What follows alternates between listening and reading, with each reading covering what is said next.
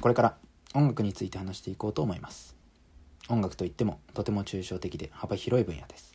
そこで私はその中でも特にバンドを中心に話していけたらと思います。音楽には人に何らかの心理的な影響を及ぼす作用があると私は思います。例えば音楽療法という言葉もあるのでうなずけると思います。音楽によって救われたり傷ついたりすることがあります。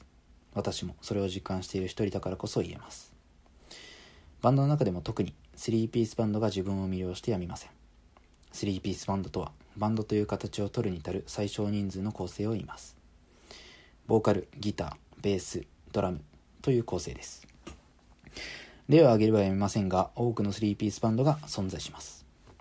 3ピースバンドの中でも特に取り上げたいのがユニゾンスクエアガーデンです。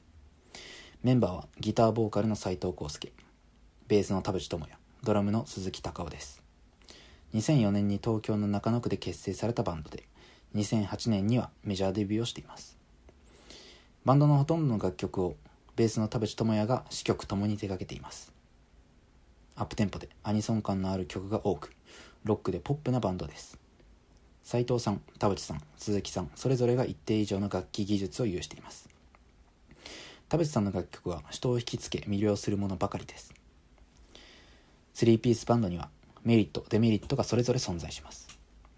メリットとしては音がごった返していないシンプルな構成ゆえ音の一つ一つに聞き入ることができるのです。デメリットとしては音の一つ一つが鮮明に聞こえる分一定以上の技術力を有している必要があるということです。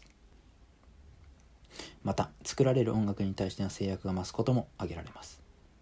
例えば楽曲でキーボードが使いたいとなれば外部からゲストミュージシャンを招く必要が出てくるしライブでもバックミュージックに載せるかゲストを呼び3ピースバンドという体制を崩す必要すらありえてしまうのです。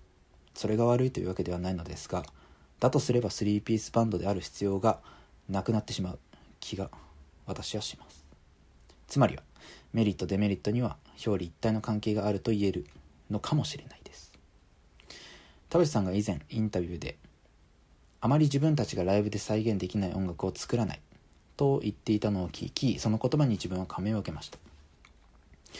実際ライブ会場に足を運び CD 音源と違ったりごまかしているものも多々見受けられます。それ自体が悪いことだとは言いませんがだとすれば3ピースバンドという構成をとっている意味をなさない気がします。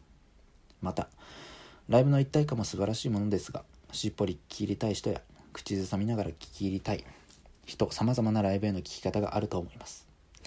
ユニゾンスクエアガーデンのライブへの取り組み方はメンバーが MC 中にも言っているのですが自由にしてほしいのだそうです。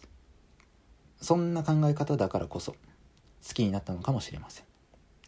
ユニゾンスクエアガーデンにここまで引きつけられる要因の一つに曲があります。アップテンポでアニソン感がありながらバンドとしてのかっこよさも併せ持つ楽曲ばかりです。田淵さんはアニメフリークでアニソン関係の仕事なども行っています。自分もアニソンなど好きなのですぐに惹かれました。好き嫌いの分かりやすいジャンルではあると思います。しかし確実に新しい扉が開ける機会を与えてくれるのが音楽なのかもしれないと私は常に思っているのです。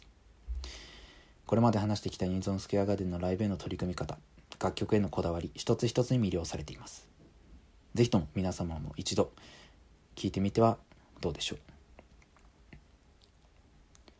えー、時間が余りましたのでそうですね。うん。やはりユニゾンの魅力といえば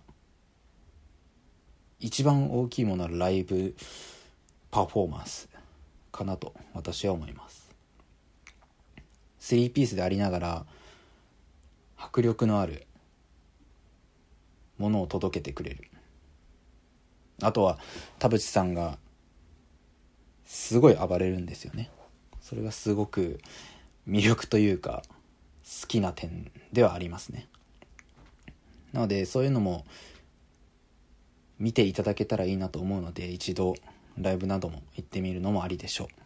以上です。